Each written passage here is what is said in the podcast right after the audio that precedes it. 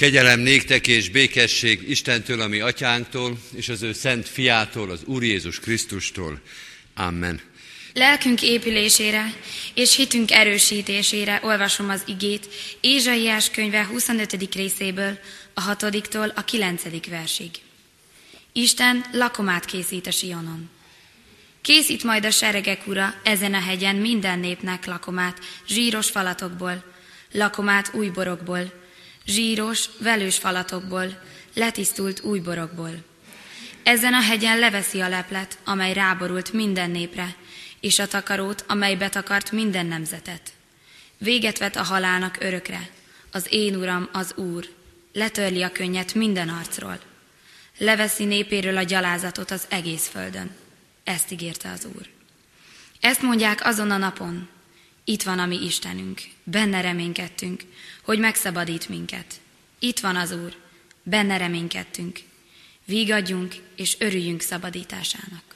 Amen. Isten áldja meg szívünkben az olvasott igét. Hajtsuk meg a fejünket, testereim, és imádkozzunk. Istenünk, édesatyánk, az Úr Jézus Krisztus által áldjuk a Te szent nevedet, mert megérdemled. Köszönjük neked, hogy az elmúlt éjszaka is vigyáztál reánk, és szeretteinkre is. Köszönjük neked, hogy kész vagy az evangéliumot, a bűnbocsánat, a szabadulás és az örök élet evangéliumát hirdettetni.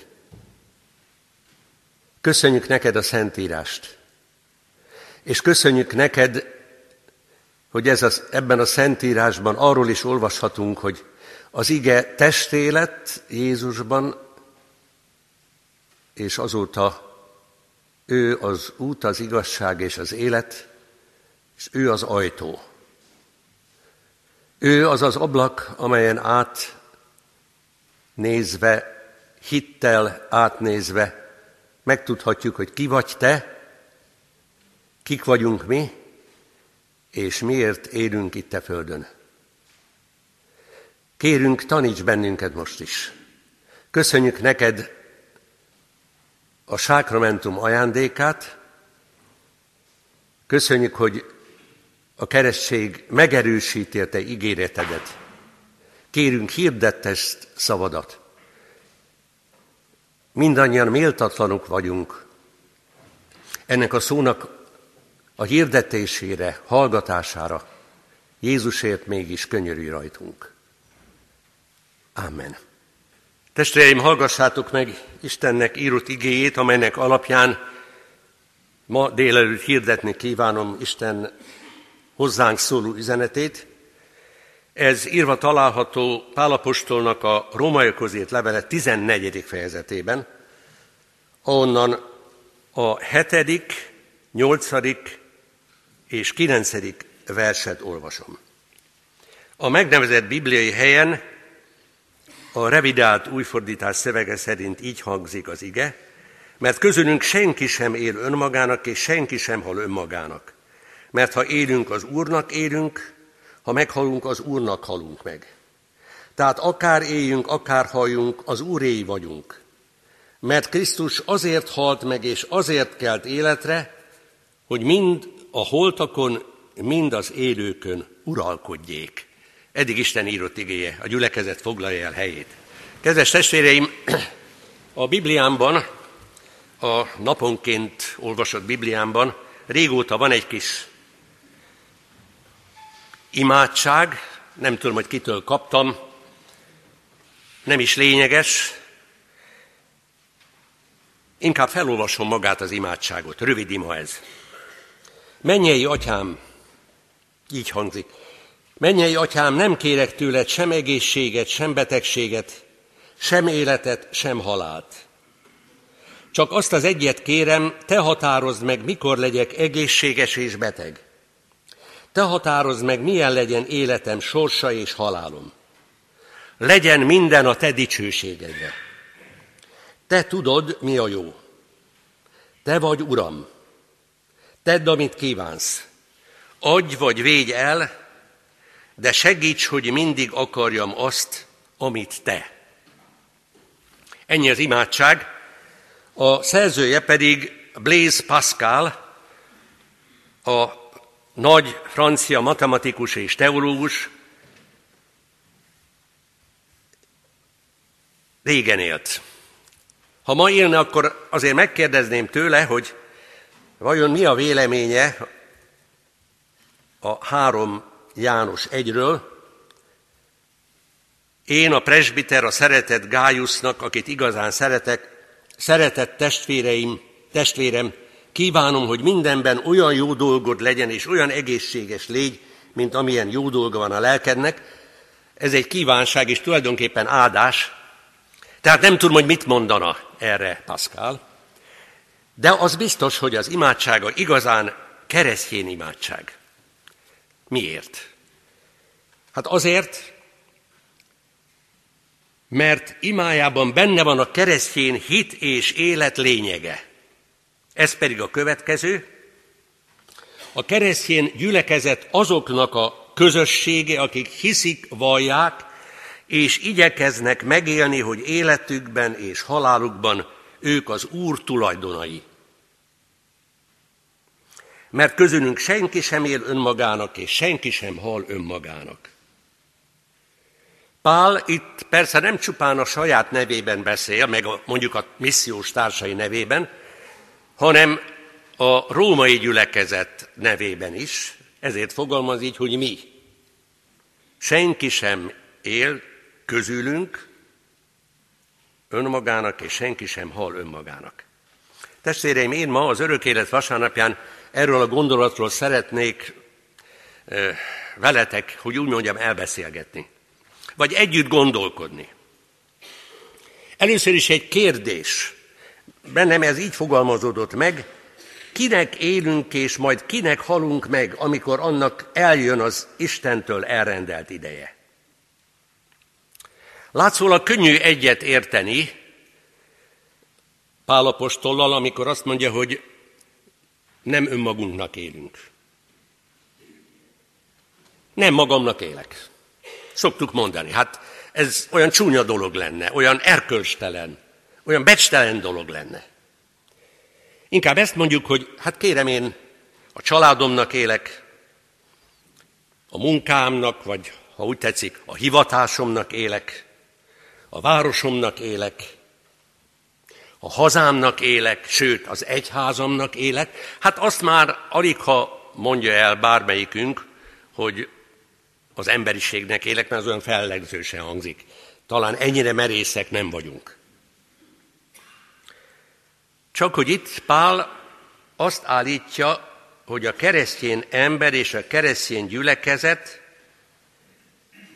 nem magának él, nem, nem is a családjának, nem is, nem is a hazájának, stb. stb., hanem az Úrnak él. Valljuk be őszintén, hogy az ilyen mondatokat a Szentírásban egy kis kelletlenséggel hallgatjuk. Van bennünk egy kis ellentmondás, és azt mondjuk, hogy lehet, hogy csak gondoljuk, és nem merjük kimondani, de az is lehet, hogy kimondjuk, hogy hát azért ez túlzás.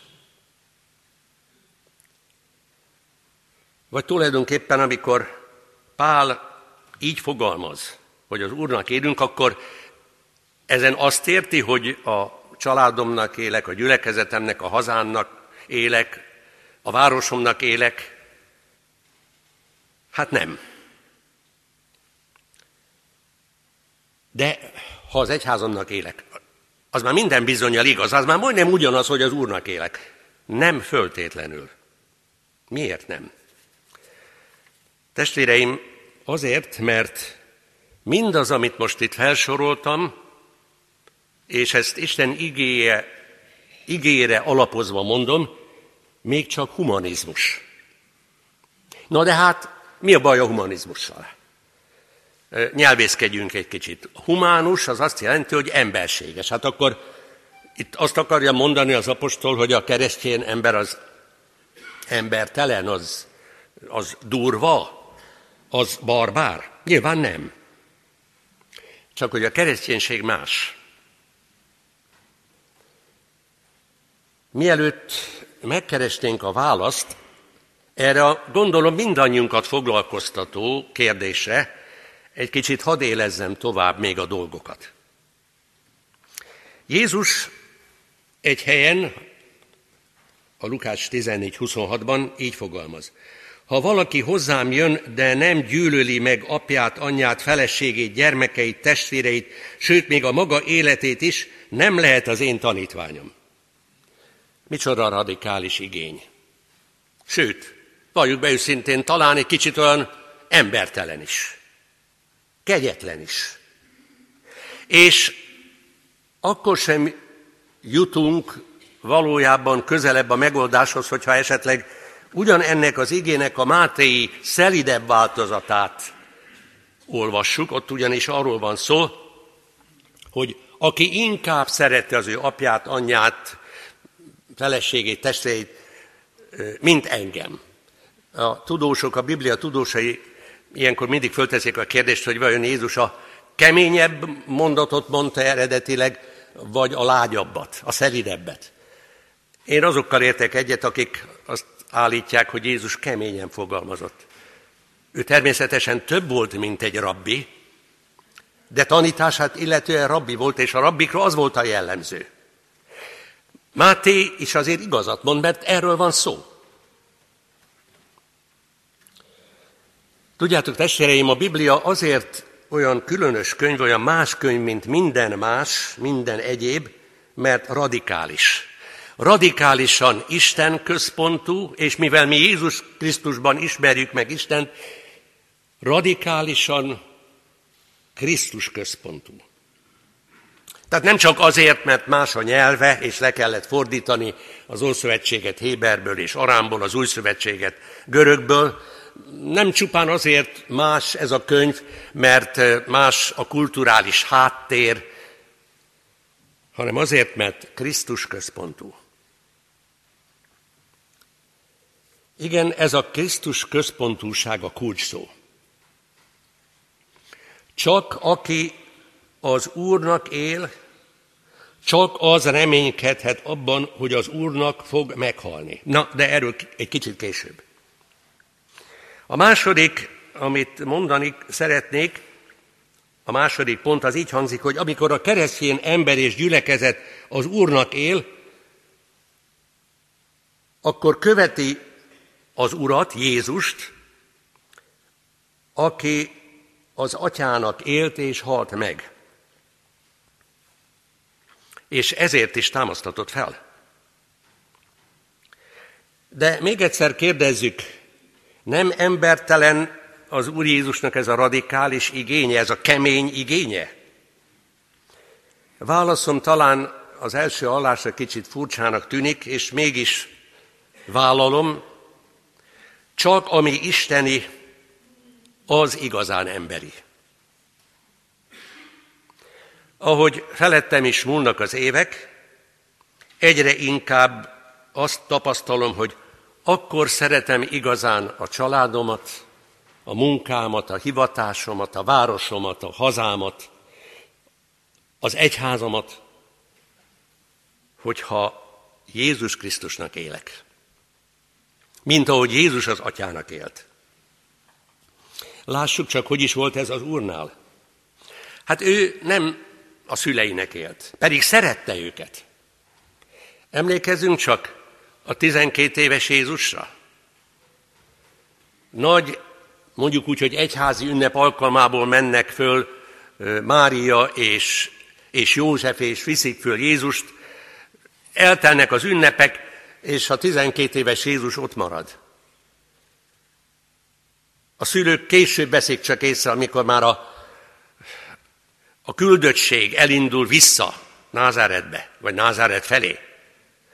Nem találják Jézust, visszamennek. Aztán megtalálják a templomban, ahol a, a tanítókkal, a papokkal, a rabbikkal beszélget, és elcsodálkoznak Jézusnak, a 12 éves Jézusnak a bölcsességén. És amikor számon kérik, miért tetted ezt velem, belünk, akkor mit mond Jézus? Hát ti nem tudjátok, hogy nekem az én atyám dolgaival kell foglalkoznom? Szerette őket. Hogy ne szerette volna? Józsefről később nem tudunk, de emlékezzünk rá, hogy Jézus hogy rendelkezett a kereszten. Azt mondta Jánosnak, hogy imhol a te anyád. Máriának imhol a te fiad. Rendelkezett felőle. Jézus nem is a tanítványainak élt, pedig megint csak szerette őket. János evangélium a 13. fejezetében ezt a mondatot olvassuk, hogy mind halálig szerette őket. De a halálról nem tudták lebeszélni, a kereszt halálról. És amikor még korábban, a kereszt halál előtt, Márk evangélium a 8. részében olvassuk, amikor beszél az ő kereszthalálára, akkor Péter megdorgálja. Nem történhet meg ez veled, Uram. Távozz tőlem, sátán hangzik, keményen az Úr szava, mert nem Isten szerint gondolkodsz, hanem emberszek szerint. És még csak nem is a népének élt, meg az, a zsinagógának élt, pedig szerette népét. Jeruzsálem, Jeruzsálem, aki megölöd a profétákat. Hányszor akartam összegyűjteni a te fiaidat, mint a tyúk a csibéid, de te nem akartad. És Jézus sír. És még csak nem is a saját maga lelkének él. Hiszen ott a Gecsemáné kertben gyötrődve azt mondja, hogy atyám, ha lehetséges, múljék el tőlem ez a pohár, mindazáltal ne az legyen, amit én akarok, hanem amit te. Jézus Krisztus az atyának élt, és az atyának halt meg a kereszten. Így szerette a családját, a népét, az egyházat, az egész világot, és így szeret téged és engem. Isten szeretetének sokféle jele van, de koncentráltan, sűrítetten a kereszt a jele. Majd fogjuk is énekelni, záró énekként azt a szép éneket, amelyik pontosan erről beszél áll az Krisztus szent keresztje elmúlás és rom felett. Igen, testvéreim, ilyen halálos szeretettel szerette őket és szeret bennünket, téged és engem is. És akik ezt hiszik és ebből élnek, azok a keresztjének. Lehet, hogy bugdácsolva, követve az Urat, de mégis ezek a keresztjének. Ugye te is ezek közé tartozol. Ugye igen? Ez itt a kérdés. És az atya azzal pecsételte meg Jézus egész életét, tanítását, halálát, hogy feltámasztotta őt a halálból. Így tartozik össze nagypéntek és húsvét. Elválaszthatatlanul. És végezetül a harmadik pont. Ha pedig mindezt hisszük, akkor ebből messze menő következményei lesznek életünknek, gyászunknak és halálunknak. Gondoljunk csak még egyszer Jézusnak erre a, radikalizmusára. Lehetséges, hogy olykor a Jézusnak való élés, a Jézusnak való engedelmesség és a szeretteinknek való engedelmesség ellentétbe kerül. Két bibliai példát hadd hozzak, egy negatívat és egy pozitívat. Anániás és Szafira, ismerjük a történetét. A cselekedetek könyve 5. fejezetében van erről szó. Ugye mindegyik, mindenük közös volt, tudnék, az első keresztényeknek. És sokan eladták minden vagyonukat, és oda tették az apostolok lábai elé, és azok szétosztatták. Tehát szeretett szolgálat volt.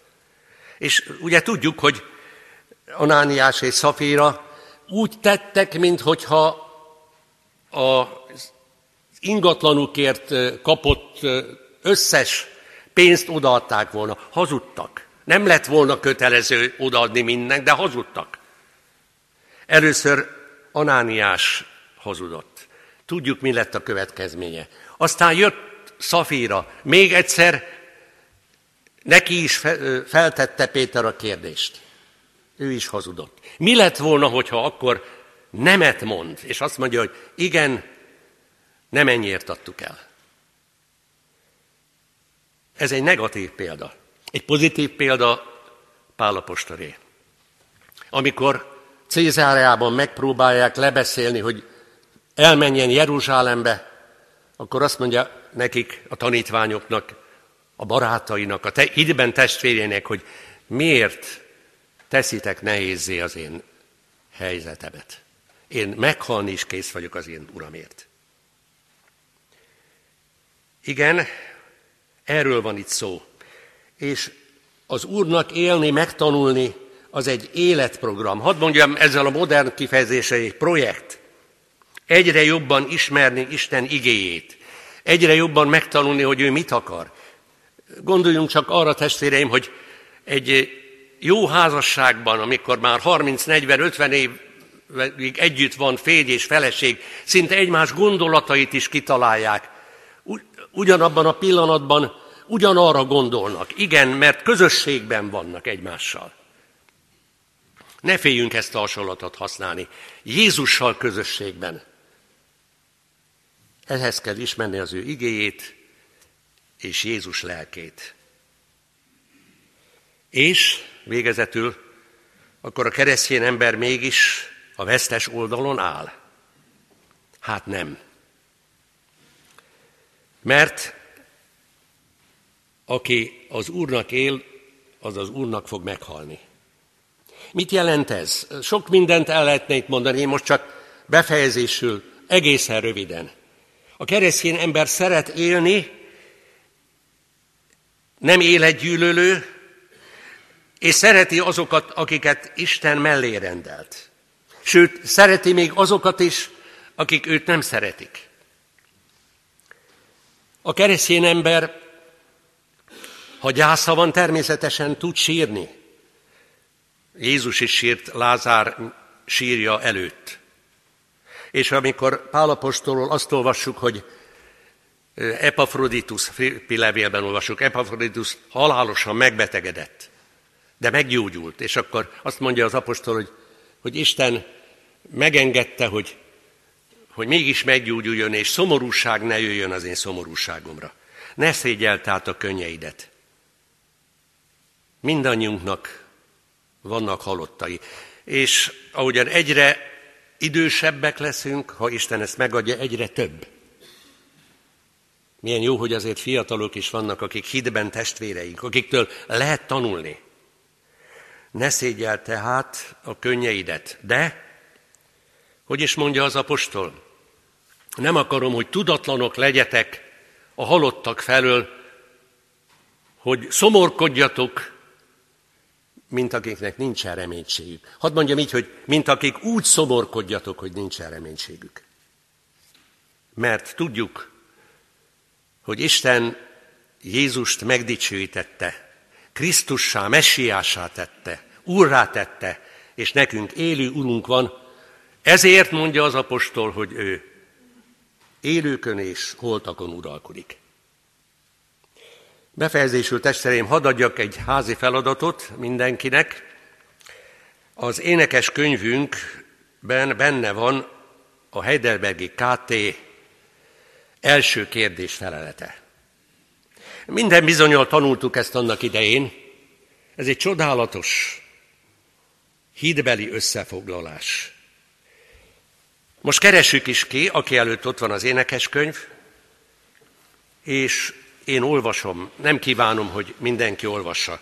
Az 593. oldalon ezt olvassuk. Micsoda te neked életedben és halálodban egyetlen vigasztalásod? Az, hogy mind testestől, mind lelkestől, mind életemben, mind halálomban nem a magamé, hanem az én hűséges megváltómnak, Jézus Krisztusnak tulajdona vagyok, aki az ő drága vérével minden bűnömért tökéletesen eleget tett, és engem az ördögnek minden hatalmából megszabadított, és úgy megőriz, hogy az én mennyei atyám akarata nélkül egy hajszál sem eshetik le fejemről, sőt inkább szükséges, hogy minden az én boldogságomra szolgáljon. Ezért ő szent lelke által az örök élet felől engem is biztosít, és szív szerint hajlandóvá és készítesz arra, hogy ezentúl ő neki éljek.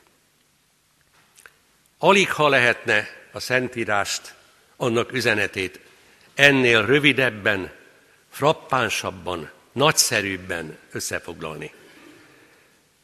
Ha ezt hisszük, valljuk, és ez szerint élünk testvéreim, az elég.